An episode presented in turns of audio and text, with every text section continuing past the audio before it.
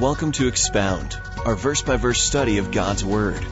Our goal is to expand your knowledge of the truth of God by explaining the Word of God in a way that is interactive, enjoyable, and congregational. Father, we have already asked you in these songs that you would speak, that you would speak to us, that we would be able to hear your voice, a voice from heaven, a clarion call that is unmistakable through the inspired words that tell the story of Joshua and your people, imperfect but so loved and carried by you through the wilderness into a promised land. Lord, as we pray, we think of the land that Israel is in today. That after hundreds, thousands of years of dispersion, you have brought them back so that we can look over or visit and witness a modern miracle. I pray, Lord, that even that, just that modern existence of that nation would encourage us that all the promises of God are yea and amen. That we can trust you with our lives, with our future. In Jesus' name. Amen. A couple of years ago, I had the distinct privilege of meeting with the Prime Minister of Israel, Benjamin Netanyahu, in his office in Jerusalem. And while we were there for about an hour, one of the things that was dear to his heart that he wanted to show us was a signet ring from the time of King Hezekiah, 2,800 years prior to this day and age. Under King Hezekiah, this little ring was found at the excavations near the western wall of Jerusalem. And in Hebrew, on that signet ring, it said Netanyahu ben Yoash. Yoash, Joash, was evidently one of the officials who worked for King Hezekiah, and this was his official signet ring the Department of Antiquities loaned this little signet ring to the Prime Minister so that he could display it in his office because it has his name on it.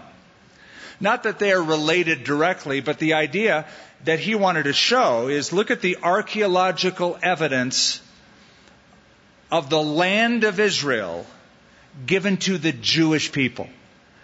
And he was so passionate about this little stone on this ring but it made me realize how tied the Israelites, even modern Israel, is to their land.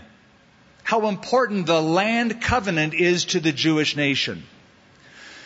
It was to Abraham in Genesis chapter 12 that God promised, if you leave your land, the land of your birth, and you follow me to this new land, I have given this land to you and to your descendants forever. He repeated that promise in chapter 15 of Genesis. You remember the story. When Abram was brought out and God said, Look up in the sky and look at the stars, see if you can count them. And he says, See how innumerable those stars are? So shall your descendants be. And then he fell into this weird trance. He saw this vision where God basically communicated him by a covenant the truth that the land that he was in, the land of Canaan, would be given to his descendants, even though they would go down into Egypt for 400 years, God would bring them up with a powerful hand and they would once again occupy that land. That it was a gift, a covenant to Abram, eventually who would be called Abraham, Isaac, Jacob, and the 12 tribes. Now we come to the last two chapters of the book of Joshua. They're in the land. They're occupying the land. They are settling the land. It's been a long time coming. It took seven years to conquer the land. another 13 to occupy it, so about 20 years have passed since the beginning of this book. But boy, have they changed. They went from nomads to conquerors. They went from wanderers to workers, warriors, and worshipers in a brand new land. No longer are they going from place to place for 40 years in the wilderness. They are settled into their tribal allotments. And it is toward the end of Joshua's life. So, he has a final commission for them, and these two chapters comprise the final words of Joshua, the final commission given to them. Now, like the children of Israel, since we always want to bring this into modern times, like the children of Israel, our Christian growth is a matter of taking the promises that God has given us and occupying them, making them ours. Even as it took a long time, as God promised, you wouldn't be able to settle it overnight, but little by little, I will give you this land. Over a period of many years, if you just put one foot in front of the other and you take and walk through the land and occupy it, I'll be with you. So too is the Christian life. God has given us all the promises in Christ Jesus. We compare Joshua to Ephesians, spiritual blessings in heavenly places, but we have to take them. We have to believe them. We have to walk in them. We have to occupy them. We walk through our land. For the Bible says, walk in the Spirit. That's a tough process. It doesn't say sporadically sprint in the Spirit. Every now and then you'll get a jolt, you'll feel really good after a worship service, and you'll run for a little bit, then poop out in the Spirit. He didn't say be instantaneously zapped by the Spirit. He said, walk in the Spirit. That denotes a long, steady, consistent progress. Chapter 23 and 24, as I already mentioned, Joshua's final words, seemed, seemed to be split in two. It would seem that chapter 23 is Joshua's last words to the leadership of Israel and chapter 24 is his commission and challenge to the whole population of Israel. The heads of all the tribes are all gathered together at Shechem for his final words. Verse 1, chapter 23. Now it came to pass a long time after the Lord had given rest to Israel from all their enemies round about that Joshua was old and advanced in age. Now remember, we have read that before, right? We read that Joshua was old and advanced in age, and God came to him and said, Josh, you're old. And you're advanced in age. But there remains land to be conquered. Well, now he's gone from old to advanced in age to really old. And really advanced in age. We'll find out how old he is in the next chapter. He's 110 years old when he kicks the bucket. It's time to die. You're at 110. Who wants to live to 111? Good enough. Time to go. He's old. He's advanced in age. And Joshua called for all Israel for their elders, for their heads, for their judges, and for their officers, and said to them, now look how he begins. I'm old and advanced in age. Have you ever thought if you had one last chance to speak, what, what would you say? If it was your final conversation, if it was your last sermon, if it was your last phone call, what words would you say? Probably not, I'm old and advanced in age. But I've often wondered what would be my last words if I knew they were my last. These are among his last words. Verse 3. You have seen, Joshua continues, this old 110 year old general, this leader, this veteran. You have seen, he says to the leaders, all that the Lord your God has done to all these nations because of you. for the Lord your God is he who has fought for you. Joshua's old. He knows that it's time to change leadership. It was inevitable. The book opened up with a change in leadership. Moses, my servant, is dead, the Lord said. Joshua, you're the next guy. Now Joshua is old and he knows that his leadership is over, so a new generation has to take the baton of leadership. I love how he puts his final words to these leaders. You've seen what God has done. You've watched how the Lord has fought for you. What he's doing is he's appealing to the most important part of the process of the land of Canaan, and that is not the leadership, but the Lord. It's not about the servant, it's about the master. It's not, oh, Joshua is dying. What are we going to do? Oh, Moses is dead. There's no hope. It's not about the servant. It's always about the master. Here's the truth, baby Ruth. God buries his workers, but his work goes on. God always has someone, something up his sleeve. When Joshua is old and advanced in years, he's got someone else. When Moses dies, he's got Joshua. God buries his workers, his work goes on. See, verse 4 I have divided to you by lot these nations that remain to be an inheritance for your tribes. From the Jordan, with all the nations that I have cut off, as far as the great sea, the great sea is what sea? Mediterranean. That's on the west coast of Israel, westward. And the Lord your God will expel them from before you and drive them out of your sight. And so you shall possess their land as the Lord your God has promised you. Therefore, be very courageous. This sounds exactly like what God said to Joshua in chapter 1. Be courageous.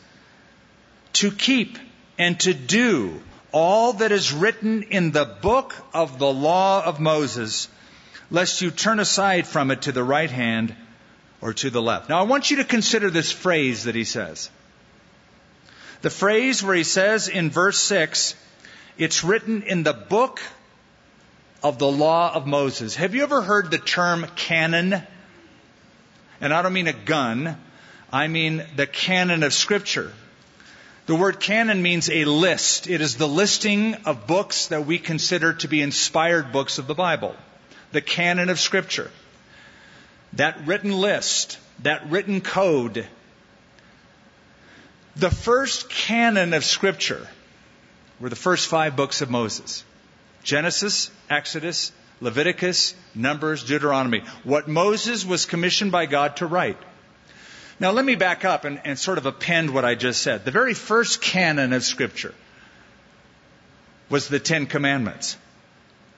The first scripture are the words that God spoke and wrote with his own finger in the Hebrew language on stone and gave them to the children of Israel. The Ten Commandments, the Ten Words. But then, God said, Moses, I want you to write some stuff down. And so, Moses wrote the five books that I mentioned because God told him to write that down. That becomes law. That becomes scripture to them. That's all they have. Joshua knows that's all they need at this point. God has given you His Word, given you His law.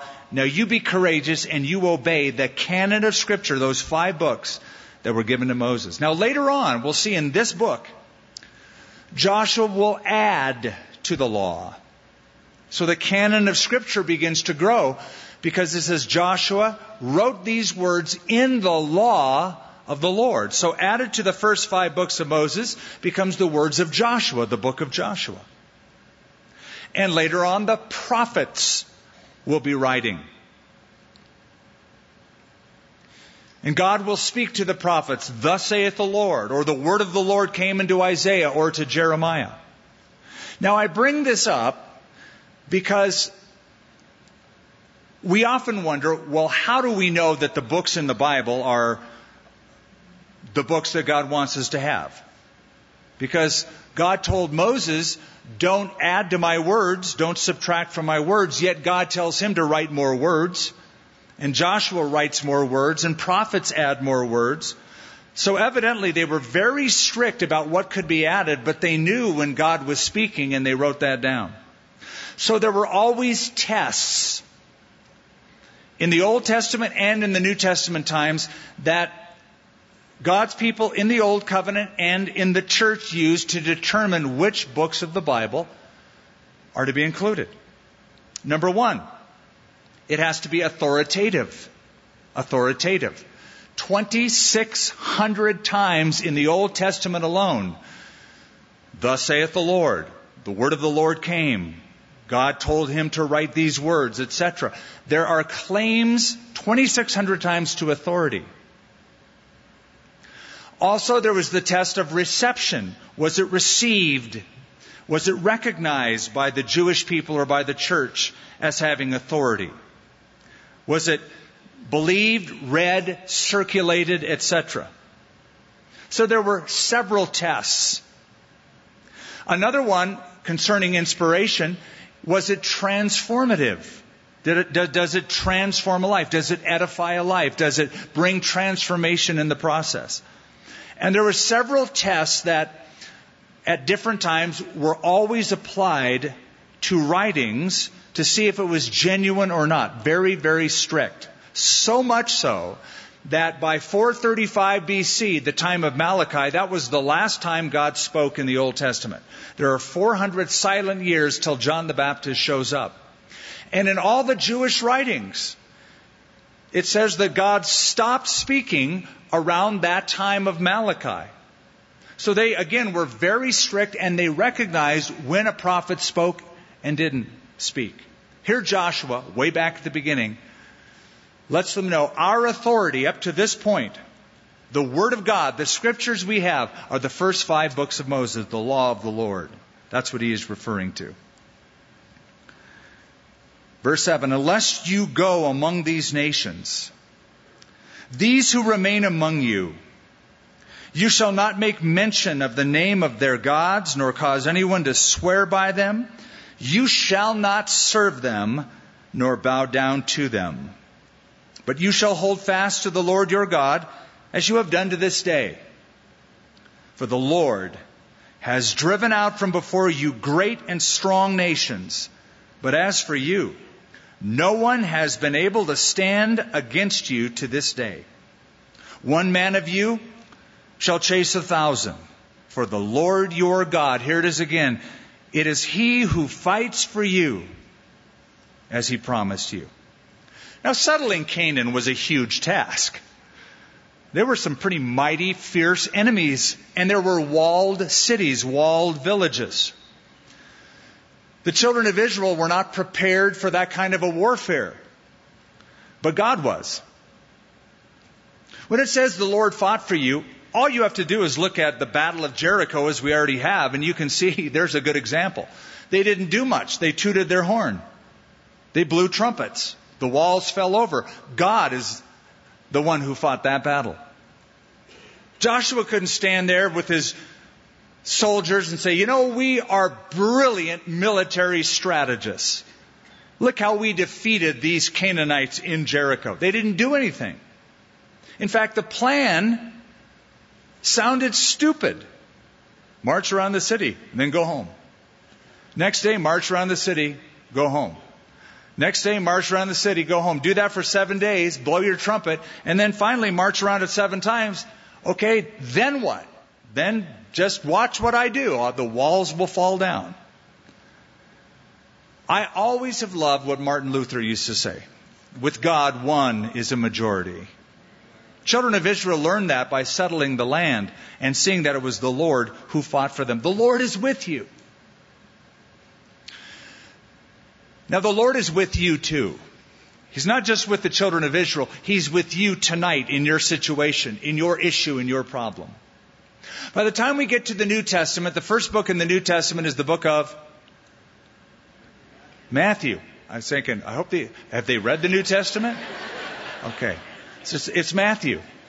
And Matthew begins in the words of the New Testament, the first words in the first chapter, he begins with the prophecy of Isaiah that his name will be called Emmanuel, which means God with us. God is with you. The book closes with the promise of Jesus Lo, I am with you always, even to the end of the age. So he was with the children of Israel. He promised to be with us through Jesus. He promised to be with his disciples to the end of the age. It's not the end of the world yet, so the Lord is with us, his people. And he fights your battles. Therefore, verse 11, take diligent heed to yourselves, not just to the law, not just to the first five books of Moses, but to you. Take heed to yourselves that you love the Lord your God. What an interesting command. Love God. It's an interesting command because most of us don't associate love with an act of the will, but a byproduct of the emotion. How many times I've heard people say, I just don't love her anymore. I just don't love him anymore. That's a choice you have made. Just like you have a choice to get up in the morning, turn to your spouse, and say, I love you. Love is a choice, and sometimes you need that choice to pull the feelings along in the relationship. And when you do, the feelings will be there, but it begins with a choice.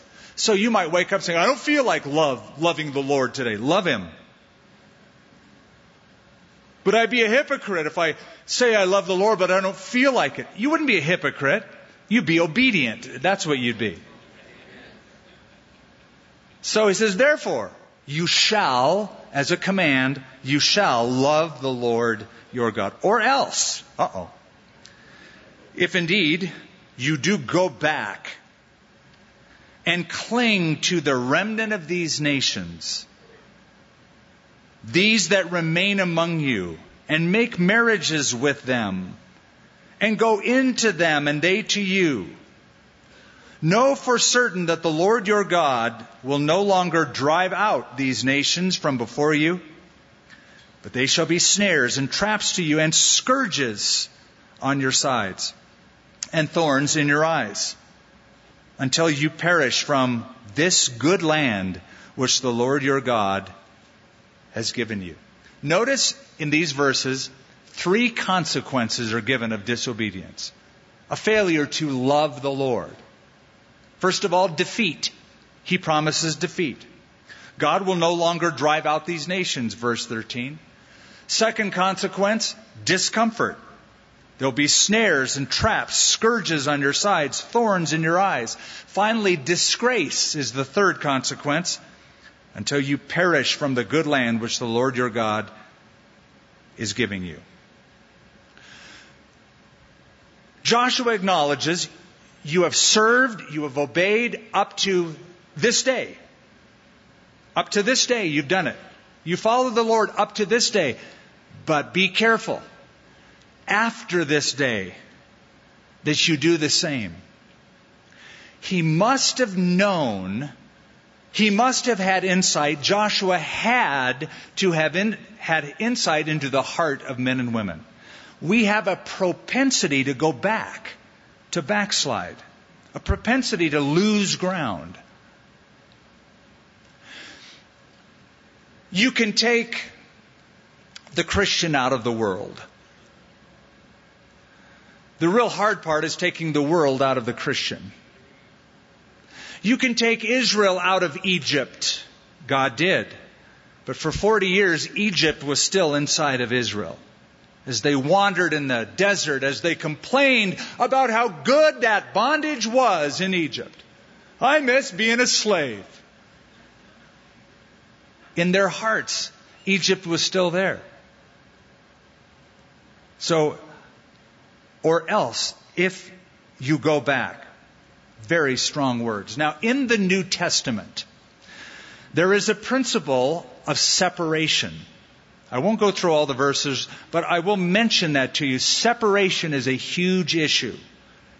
That you come out from among them, saith the Lord, and be separate, Paul quoting from the Old Testament. And he amplifies that through and through in his letters. Separate yourself from the world. You've been taken out of the world by Christ. Now, the world needs to be taken out of you. As you are completely sold out to the Lord. Now, when the Bible speaks about separation in the New Testament, it's not referring to a monastery. Walk away from the world, lock yourself up in a castle somewhere, in a house in the middle of the desert or in the middle of the mountains, and just have Christian neighbors and no unbelievers in your life at all. No, no. The Bible doesn't see separation as monasteries, but missionaries. You are sent into the world, Jesus said. I pray, Father, that not that you take them out of the world, but that you keep them from the evil one while they're in the world. So the Lord wants us to be in the world, but not of the world. That's the principle of separation. We have proximity, but not activity. We don't do what they do, though we live among them. So we're to be separated from their values, separated from what they deem as important, different from what they see as right and wrong, separated into the Lord, but still making an influence on them. Verse 14 Behold, this day I am going the way of all the earth. You know what that means? I'm, gonna, I'm kicking the bucket. I'm dying. That's the way of all the earth. Everybody dies. You know, we've had, I don't know how many years we have in our history, and I say that because there's a dispute as to the age of the earth, but ever since humans have been on the earth, they die. And yet, every generation, we're just shocked that somebody dies. Joshua's old. He knows he doesn't have much time. He goes, I'm going the way of all the earth. Everybody else has done this. It's my turn coming up soon. I'm going the way of all the earth, and you know in all your hearts and in all your souls that not one thing has failed of all the good things which the Lord your God spoke concerning you. All have come to pass, not one word of them has failed. I have that underlined. I have yellow in those verses in my Bible, in this Bible that I'm holding because it's a powerful statement. You know in your heart and in your soul that everything God has said, He has kept. His promises have been fulfilled. Now, I want you to consider this for a moment. I want you to consider how Joshua viewed those first five books of Moses, which contain promises that they had seen fulfilled. How do you think if you were to ask Joshua, Joshua, what is your view of the inspiration of the scripture? Do you know what his answer would have been? If he were a theologian, he would say, I believe in the verbal and plenary inspiration of the scripture, which is what you and I believe in. I hope you believe in. It's what I believe in. It means that the scripture is inspired down to the very words spoken themselves, and not just part of it, but all of it is inspired by God. All of it in Genesis, in Exodus, in Leviticus, in Numbers, in Deuteronomy. And for Josh, that's what he had. He believed in the verbal down to the very words. That promise with those words means those things are going to happen. And that's what he's referring to. The way those promises were worded have come to pass, all of it. All of it. I can't answer for you. I don't know how you view the Bible. But I hope you do or soon will believe in what I just said, the verbal plenary inspiration of the scripture. Paul said to Timothy, all scripture is inspired by God and profitable. Now he was speaking about more than five books. He had a whole lot. All of it, he said, is inspired by God. And in the Greek, it's, it's even more powerful. Pasa graphe theopneustos. All scripture is God breathed.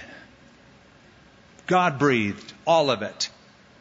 Every bit of it. And as a Jewish person in the New Testament looking back, that included all 39 books that we would say of the Old Testament. Therefore, it shall come to pass that as all the good things have come upon you, which the Lord your God promised you, so, so the Lord will bring upon you all the harmful things until he has destroyed you from this good land which the Lord your God has given you. Now this should ring a bell, and for some of you it will. In Deuteronomy chapter 28, Moses says the same thing, but he says it longer. In Deuteronomy 28, Moses says, Now you better obey God, and if you obey God, He's going to bless you. He's going to bless your going out and your coming in. He's going to bless your kneading trough. He's going to bless um, your uh, offspring. He's going to bless your cattle. He's going to bless your fields. But if you disobey God, He'll curse your going out and He'll curse your going in. He'll curse your kneading trough. He'll curse your offspring. He'll curse, etc., etc. It's very, very lengthy. Joshua does the same thing. He challenges them. And he says, if you don't, until he has destroyed you from the good land which the Lord your God has given you, when you have transgressed the covenant of the Lord your God which he has commanded you, and have gone and served other gods and bowed down to them, then the anger of the Lord will burn against you, and you will perish quickly from the good land which he has given you. Now, I hope in reading that you're puzzled. I hope in reading that you go, wait a minute. Didn't God promise the land of Israel to the Jewish people as an unconditional covenant? Did He? Yes, He did. An unconditional covenant. No strings attached. God says, I'm going to do it, period. However, their tenure in the land was always conditional. So when he says, I'll destroy you, it doesn't mean I'll destroy the land, I'll annihilate Israel completely, I'll never fulfill my promises that I made to Israel. This is very important when it comes to uh, modern day theological stances with regards to the nation of Israel.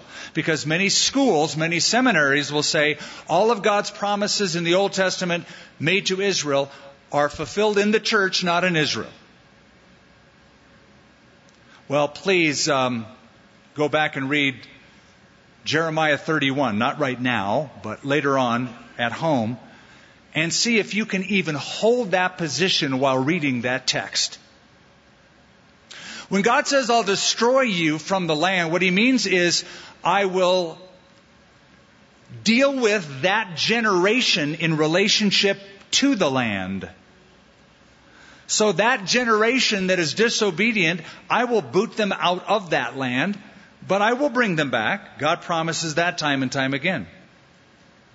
So what happened historically? Well, we know what happened. 722 BC, the Assyrians came in because the children of Israel committed idolatry, disobeyed God's law for year after year after year. God sent in the Assyrians, 722 BC, took the northern kingdom captive. Later on, 605 BC, 597 BC, 586 BC, the Babylonians three times assaulted Jerusalem and took the children of Judah captive, including Daniel, Shadrach, Meshach, Abednego, and a whole bunch of others. Later on, 165 BC, Antiochus Epiphanes and the Syrian hordes marched into Jerusalem,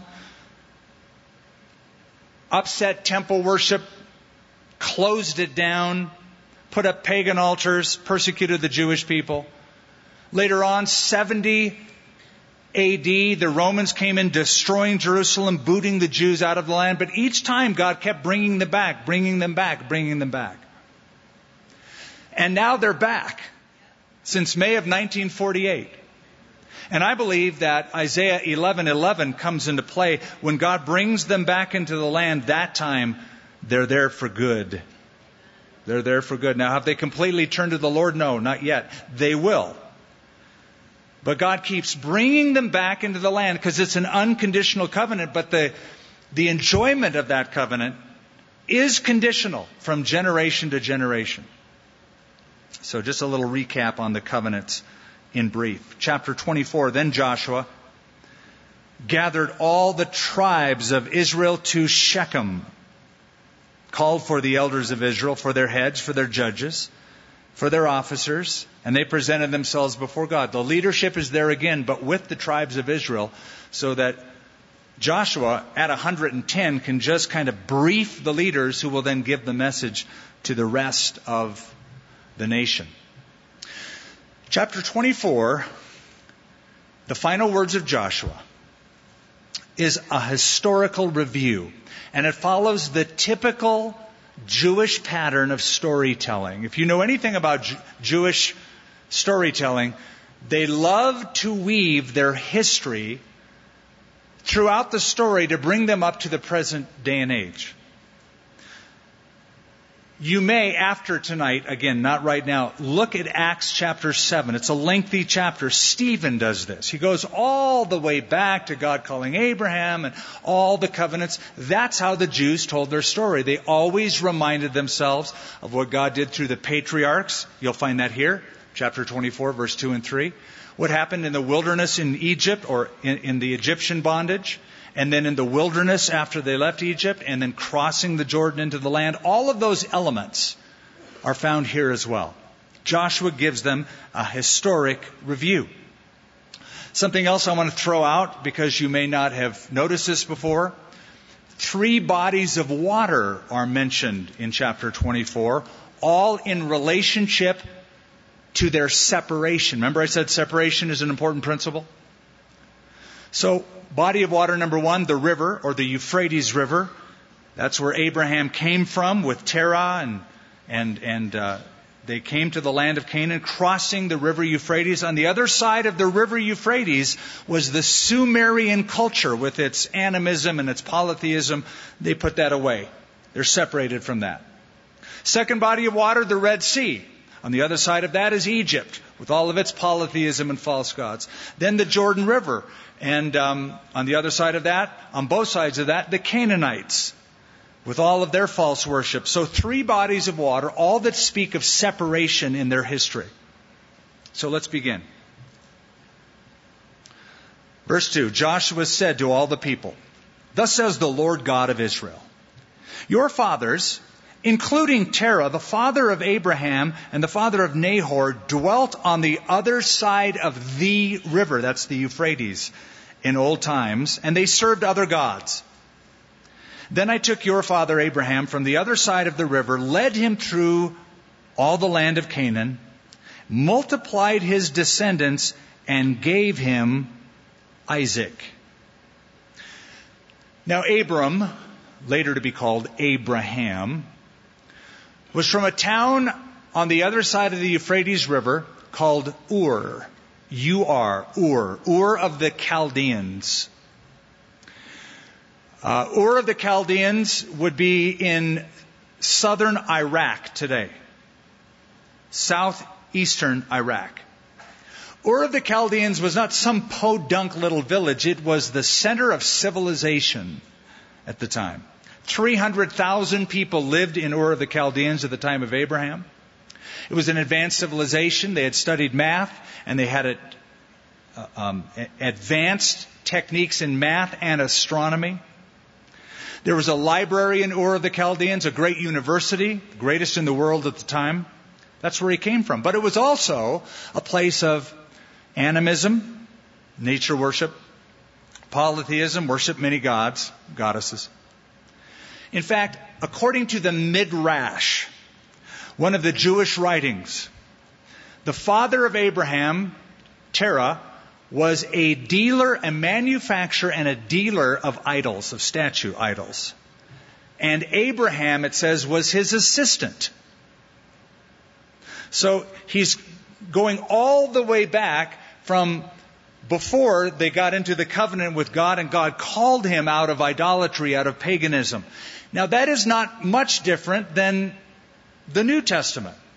Paul writes to the Thessalonians and says, I have heard how that you turned from idols to serve the living and true God. And in essence, all of us have turned from idols. Whatever you were into before, at its very root, you were worshiping you, the greatest idol there is.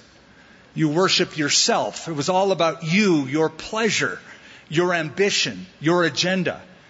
And at, at some point, you came to a place called repentance, where you turned from that and you turned to Him. and you've left idols to serve the living and true God. Then I took your father, Abraham, from the other side of the river, that is Euphrates, led him through the land of Canaan, multiplied his descendants, and gave him Isaac. To Isaac I gave Jacob and Esau. To Esau I gave the mountains of Seir to possess, but Jacob and his children went down to Egypt. Also I sent Moses and Aaron, and I plagued Egypt according to what I did among them. Afterwards, I brought you out. Abraham, Isaac, Jacob. The covenant for the land, here's his point, didn't go to the descendants of Esau, but to the descendants of Abraham, Isaac, and then Jacob. God gave Mount Seir, the desert areas, Jordan, Saudi Arabia, to Esau, as mentioned here. But the land of Canaan specifically was to be given to Abraham, Isaac, Jacob, and the 12 tribes of Israel.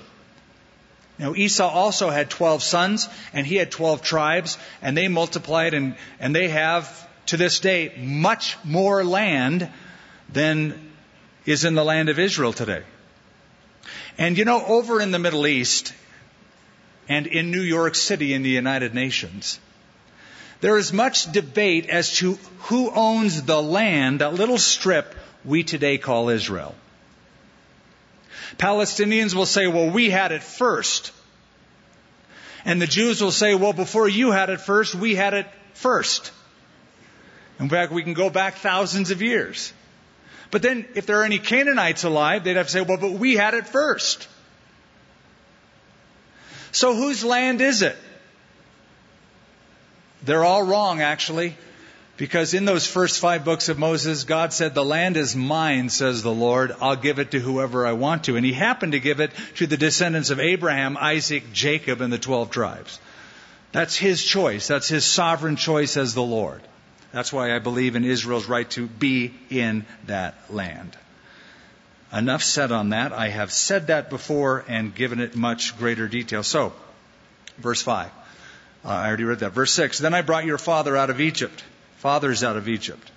And you came to the sea, and the Egyptians pursued your fathers with chariots and horsemen to the Red Sea. And so they cried out to the Lord, and he put darkness between you and the Egyptians. He brought the sea upon them and covered them. And your eyes saw what I did in Egypt. And then you dwelt in the wilderness a long time. Is that the understatement of the century or what? How many years did they wander out there? 40 years. Do you remember how long of a journey it actually was? 11 days. According to Deuteronomy chapter 1, it says it's an 11 day journey from where they started out to Kadesh Barnea, from Egypt to Kadesh Barnea. It's about 150 to 200 miles, depending which route you take. The most direct route is 11 days. They managed to turn an 11 day march into a 40 year meander. But he nicely sums that up saying, You were there a long time. And then I brought you into the land of the Amorites, who dwelt on the other side of the Jordan. And they fought with you, but I gave them into your hand that you might possess their land and destroyed them from before you. Then Balak, the son of Zippor, the king of Moab, arose to make war against Israel and sent to call Balaam, the son of Beor, to curse you. But I would not listen to Balaam, therefore he continued to bless you. So I delivered you out of his hand. Then you went over the Jordan and came to Jericho. And the men of Jericho fought against you. Also the Amorites, the Perizzites, the Canaanites, the Hittites, the Girgashites, Hivites, Jebusites, but I delivered them into your hand. I sent the hornet before you, which drove them out before you. Also the two kings of the Amorites, but not with your sword or with your bow. In other words, it wasn't your strength, it wasn't your strategy, it wasn't your military prowess and genius. I, the Lord, did it. Now, here, something very interesting. And if I don't cover it, I know I'll get a question about it. God says, I sent the hornet. What does that mean? Because through Moses, God did make the promise Behold, I will send the hornet. Number one, it means he literally sent hornets. Could be very possible that they were like smart wasps. Just, you know, programmed by God. He did that with hailstones, right? They were like smart bombs in the book of Joshua. They just got the enemies of God. So it could, it could be that he means that. A second option that many scholars uh, opt for is that he wasn't speaking literally but metaphorically. In other words, it's not about you, it's about me. I'm going to do it. God sent them a despair, a despondency, where they gave up, where they were despairing in battle. And we read many times how that they were overcome with fear, even though Israel was outnumbered by them. That, that's another possibility. Number three, God could have sent a plague against them. And the plague, whatever it was, is seen here as the hornet. Another option, another interpretation, is that the hornet refers to the angel of the Lord. That God sent the angel of the Lord in and turned back the enemies from them. I'll just say briefly the history of the Jews is the most fascinating history of all nations because time and time again, even up till the 67 war, 1967 war, there are stories of the Jews being outnumbered by her enemies, but God giving Israel the victory. You know, it's, it's interesting. You know, the monarch butterfly every now and then can be seen chasing birds. You know, you know what's funny about that is birds eat butterflies. But sometimes monarch butterflies have been seen, observed chasing birds. Why is that? Though birds eat butterflies, they don't want to eat the monarch butterfly. There's something about the monarch butterfly that is just, it tastes so bad it makes birds sick. So God just did something with the Jewish nation where you attack them, and God says, You attack the apple of my eye. You're going to get really sick if you do this. I'm going to turn against you if you do this. So here, perhaps literally, perhaps metaphorically, you can you can come up with your own interpretation on that, and and uh, I won't be dogmatic with you either way. I have given you a land for which you did not labor, verse 13, and cities which you did not build. And you dwell in them. You eat the vineyards and the olive groves which you did not plant. Now, therefore, please notice this. Now, therefore, fear the Lord. Serve him in sincerity and in truth. Put away the gods which your father served on the other side of the river and in Egypt serve the Lord. This is the Romans 12 moment. What Paul did in Romans 12, Joshua does in Joshua 24. Romans 12, for 11 chapters, Paul lists all the mercies of God. And then he says in chapter 12, I beseech you, therefore, by the mercies of God that you present your bodies a living sacrifice, holy, acceptable to God, which is your reasonable service. Don't be conformed to this world, but be transformed by the renewing of your mind. This Romans 12 moment is seen here in Joshua 24. Therefore, look what God has done. Therefore, put away those foreign gods, serve the Lord. I love this. Try this. Look at your personal history, what God has done to you, through you, in you, and then add a therefore. Serve the Lord. When you do that, it becomes compelling. If I look at my personal history and say, by God's grace, in 1973, God got a hold of Skip, me, as I watched a Billy Graham crusade on television. That day I prayed to receive Christ. By God's grace, He moved me back down from San Jose to Southern California, surrounded me with strong believers in a Christian commune, sent me to a church that taught me the Word of God and gave me a love for the Scripture under a godly pastor, brought me a wonderful wife named Lenya, the best partner I could ever imagine, sent me to Albuquerque, New Mexico, gave me a son, etc. So I started going through that, and then, therefore, Skip, serve the Lord you know, you go, well, of course. In view of all that, of course I'm going to serve the Lord. You do the same. You outline your personal history and add a therefore put away those gods and serve the Lord. And you'll see in your own personal Christian journey, it's a compelling case. Therefore serve the Lord. And if it seems to you evil to you to serve the Lord, Choose for yourselves this day whom you will serve, whether the gods which your fathers served that were on the other side of the river, or the gods of the Amorites in whose land you dwell. But as for me and my house, you know this verse, we all do so well. As for me and my house, we will serve the Lord. So the people answered and said, Far be it from us that we should forsake the Lord to serve other gods. For the Lord our God is he who brought us and our fathers out of the land of Egypt from the house of bondage, who did these great things in our sight and preserved us in all the way that we went among the people through whom we passed. And the Lord drove out from before us all the people, even the Amorites who dwell in the land. We will serve the Lord, for he is our God. What Joshua did what Joshua does here is what Elijah the prophet will do on another mountain in the same land in years to come. They will be gathered up, the prophets of Baal, the leaders of Israel, on Mount Carmel, 1 Kings chapter 18. And Elijah will stand there and he says, how long will you falter between two opinions, two forks in the road? If Baal is God, then serve Baal. If the Lord is God, then serve the Lord. He calls them to make a choice.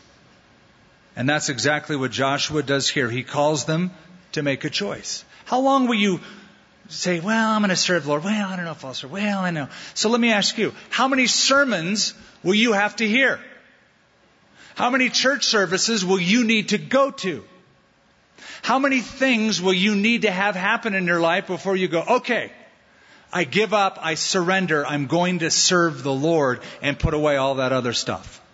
What will it take? That, that's what this old man is saying. And he's got nothing to lose. He's not preaching another sermon. This is his last one. After this, he dies. He kicks the bucket. But he leaves a strong challenge with the people of Israel. Don't you love how he puts it? He didn't say, as for me, I'm going to serve the Lord, but as for me and my house, we, plural, will serve the Lord. He's speaking not for them as a nation, not for individual households, just for his own household as the leader of his house. Here's the principle. Your spiritual commitment to the Lord should affect all the other relationships in your life. Every one of them. I've always loved what Hudson Taylor, the missionary to China, used to say. He said, if your Christian experience, if you being a Christian, hasn't affected your household, and he put it this way, if your father, your mother, your brother, your sister, if the very cat and dog in your house is not happier for you being a Christian, it's a doubt whether you really are. As for me, the old man says, and my house, we, we will serve the Lord. Very, very strong affirmation of commitment. And if every family that day in Israel made the same commitment, then they have a strong nation. As the families go, so goes the nation. Show me a bunch of weak families, you have a weak nation. I don't care how much money they have, I don't care how much military they might have. If the family unit is broken up, then it's a broken nation. So it begins with the men, the heads of the family saying, as for me and my house, I'm putting my stake down. We're going to serve the Lord. So the people said, well, we're with you, Josh. But Josh, verse 19, Joshua said to the people, You cannot serve the Lord, for he is a holy God. He is a jealous God. He will not forgive your transgression or your sins if you forsake the Lord and serve foreign gods. Then he will turn and do you harm and consume you after he has done you good. Now, what he means by that is perhaps when he says you can't serve the Lord, is number one, he's saying, I know you too well. I know that in your tent, some of you still have these pagan idols, these little statues that are part of the Amorite worship system in the land that you dwell in, or you brought some from Egypt. Some of you are still prone to that. Or he's saying you can't do it on your own. You can't just put your stake down and go, by my own strength and my own commitment, I'm going to serve the Lord. He could be saying, you can't do anything on your own strength. It's the Lord who gave you this land. It's the Lord who casts out your enemies. You can't serve the Lord in your own strength either. So, one of those two options. Verse 21. And all the people said to Joshua, No, but we will serve the Lord. So Joshua said to the people, You are witnesses against yourselves that you have chosen the Lord for yourself to serve him. And they said, We are witnesses. Now therefore, he said, Put away the foreign gods which are among you, and incline your heart to the Lord God of Israel. And again, anytime you see the Lord capitalized like we have in these two chapters, it is the covenant name, Yahweh, the Lord, the one that, the, the name by which God identified himself to Moses. And the people said to Joshua, Yahweh, the Lord, our God, we will serve, and his voice we will obey.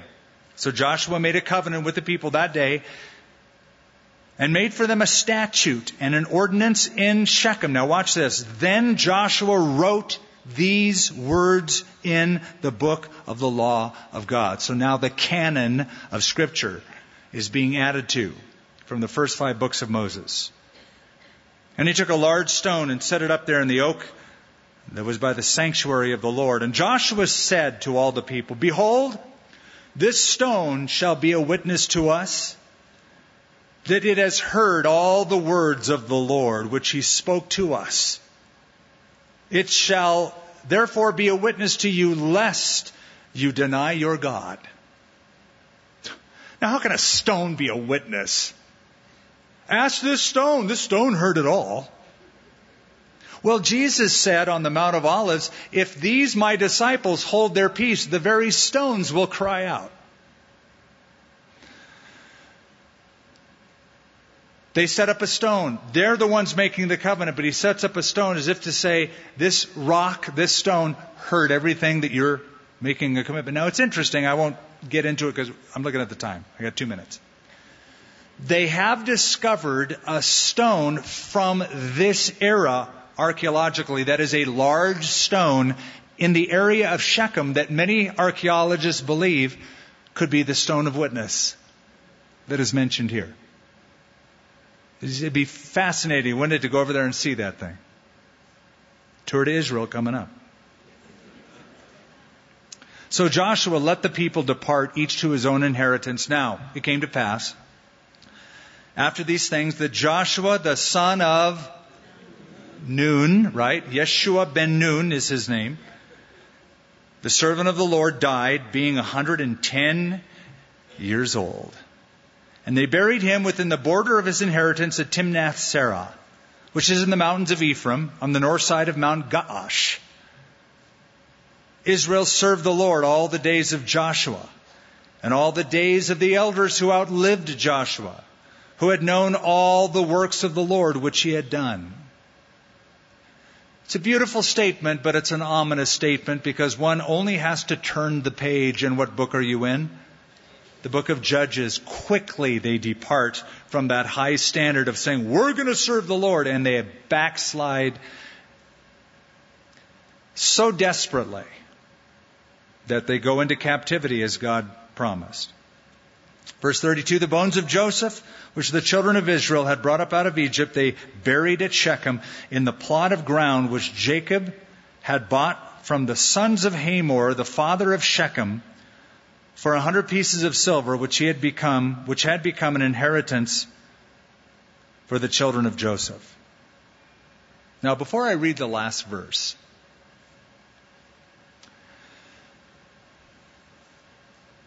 and I do that because it's sort of a, it's, it's a cliffhanger within the message tonight. We're going to end the book, obviously. We have one verse left. But before I end the book, you would do well to compare Moses and Joshua. The children of Israel could not inherit the land under Moses, right? They were on the other side of the Jordan. They couldn't inherit. They didn't qualify to inherit it. It took Joshua to bring them into their inheritance. Because the law couldn't bring them in because they could never earn God's favor. The land was a gift. It's an unconditional covenant. Genesis 12, Genesis 15. So the land was an act of grace, a free gift of God given to them under the supervision of Yeshua. Joshua. Do you see the comparison? For the law was given by Moses, but grace and truth came through Jesus Christ, we're told in the Gospel of John. Joshua complemented and completed what Moses did, but never contradicted what Moses did. Our Joshua, Yeshua, complemented and completed what the law said and did, but never contradicted the law. He said, Do not think that I have come to destroy the law of the prophets. I've come not to destroy, but to fulfill. So Jesus did for us what Joshua did for them. There is a interesting thought in that the term, the name Joshua and the name Jesus are identical. One's Hebrew, one's Greek, but they're the same name. Jesus is Joshua, Yeshua. Now, I've told you before that Ephesians is the New Testament counterpart to the book of Joshua. Let me end by giving you a different suggestion. That the ultimate complementary book in the New Testament, even more so than Ephesians, is the book of Revelation. Because under Joshua, they take the land of Israel and the usurpers are removed, uh, the land is scourged, Hail comes from heaven to destroy the enemies of God. When we get to the book of Revelation, it's like the book of Joshua on steroids. It's not the land that is reclaimed and recalled, it is the earth. The title deed to the earth is taken by the Lamb who has the right to do so and given to the Father. And the world is purged of usurpers. And by the way, hailstones fall from heaven in the book of Revelation, killing the enemies of God. In the book of Joshua, he sends how many witnesses into Jericho? Two witnesses. In the book of Revelation, chapter 11, how many witnesses are on the scene? Two witnesses. Very fascinating how they correspond, and one becomes the other one amplified. So let's finish the book. And Eleazar, the son of Aaron, died, and they buried him in a hill that belonged to Phinehas, his son, which was given to him in the mountains of Ephraim. We finished the book of Joshua. All 24 chapters. Next is the book of Acts. Before the book of Acts, we're going to do a little series on the Holy Spirit, person and work, uh, who he is, what he does, what you can expect from him, because, um, well, well, we'll talk more about him later. Let's pray. Father, we consider our inheritance. Our inheritance is a spiritual one and it is physical. You said the meek would inherit the earth. That's a geographical landmass. Yes, we have heaven, but part of heaven will be a renewed and restored millennial kingdom on the earth that we, your people, will inherit, given to us by our Joshua, who will purge the land, supervise its judgments, send in witnesses, and your people will occupy. Thank you for the work of the cross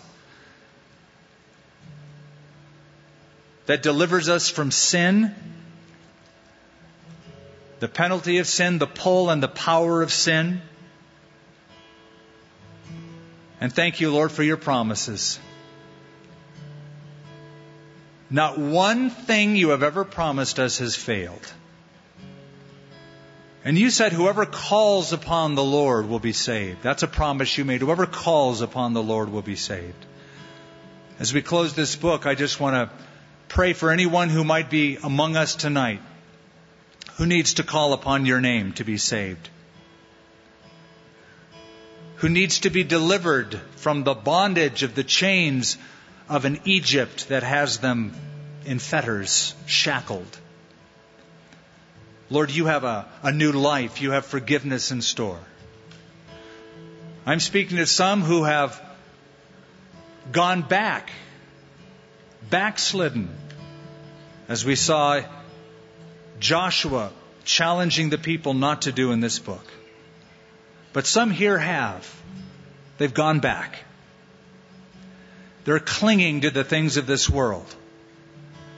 And they're getting swallowed alive because of it. They need to come back to you. They need to make one simple step and say yes to the Savior. As we close tonight, I just want to give you an opportunity. If you've never said yes to Jesus personally, you may have been raised in a church, you may have been brought by godly parents, you may have been raised in a home where you had a Bible and you heard songs, but the relationship isn't personal for you. Or you've gone back and you need to turn back to the Lord tonight and renew your commitment to the Lord Jesus Christ, to come back home to Him. If that describes you in any way, would you just lift your hand up as we're praying, as our heads are bowed? God bless you toward the back. Thank you for your hand. Anybody else? Raise, God bless you to my right, toward the back. Anyone else? Raise that hand up high. Say yes to Him. Right up here toward the front. Anybody else? Anyone at all? In the balcony. God bless you. Way in the back, in the center to my right. Right over here to my right, far right. Thank you, in the front. Father, I pray for every person, man or woman, that raised hand. I pray, Father, that you would just let them know right now how much you love them. They're here not by accident, but by appointment. And whatever disappointments in their life have come their way, Lord, let them know that it is to birth this moment for them, where they will walk away with newness of life and the hope of heaven. Strengthen them in this commitment in Jesus' name. Amen. Let's stand to our feet. As we sing this final song, now I'm going to ask those of you who raised your hands if you wouldn't mind doing something else. And that is make it public. I don't do this to embarrass you. I really do this to help encourage you. Jesus called people publicly, and I believe it just settles a person's heart when they're willing to make a public stand. It's like, that was the night I broke free from the past and said yes to Jesus or renewed my commitment. I saw hands go up in the balcony, in the very back, to the sides, in the middle. We're going to give you an opportunity as we sing this song for you to get up from where you're standing and stand right up here in the front. I'm going to lead you in a moment in a word of prayer to receive Christ like we did at Freedom Celebration at the stadium. I'm going to give you an opportunity right now. We're going to wait for you, but you come. You come now. Don't don't stay back in your seat. Come and make a clean break. Say yes to him publicly. Stand right up here in the front. On the far right, you come. In the balcony, come down the steps. Way in the back, if your hand was raised, please come forward. Let's do this. Let's make it public. Let's pray together. Come right on up. Here's my heart, Lord. Here's my heart, Lord. Here's my heart, Lord. We're going to wait just another moment. If you're in that balcony, come down the steps, come up this aisle. If you're in the middle of a row, just say, Excuse me. Yes, you. Yes, you. That's you. Even if you didn't raise your hand, you get up and come. Come stand right up here, right up in the front.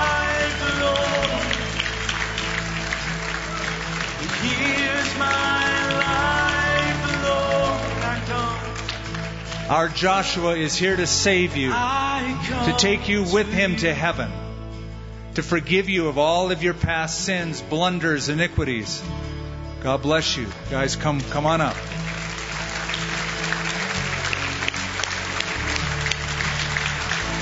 You may be in the family room. You could come right through that door to your right and come right and stand right up here.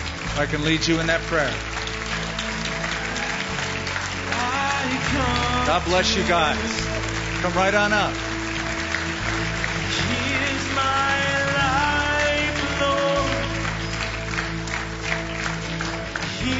My life, Those of you who have come, I'm going to lead you now in a prayer. Prayer is just talking to God. I'm going to pray out loud, and I ask you to say these words out loud after me. Say these words from your heart, say them to the Lord as you give your life to Him. Let's pray. Say, Lord, I give you my life.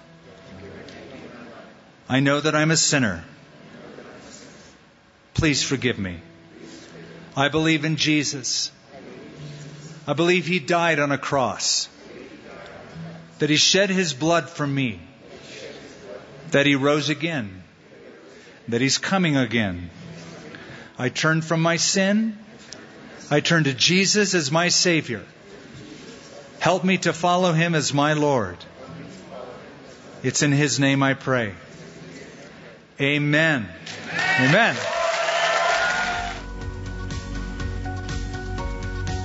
For more resources from Calvary Albuquerque and Skip Heitzig, visit calvaryabq.org.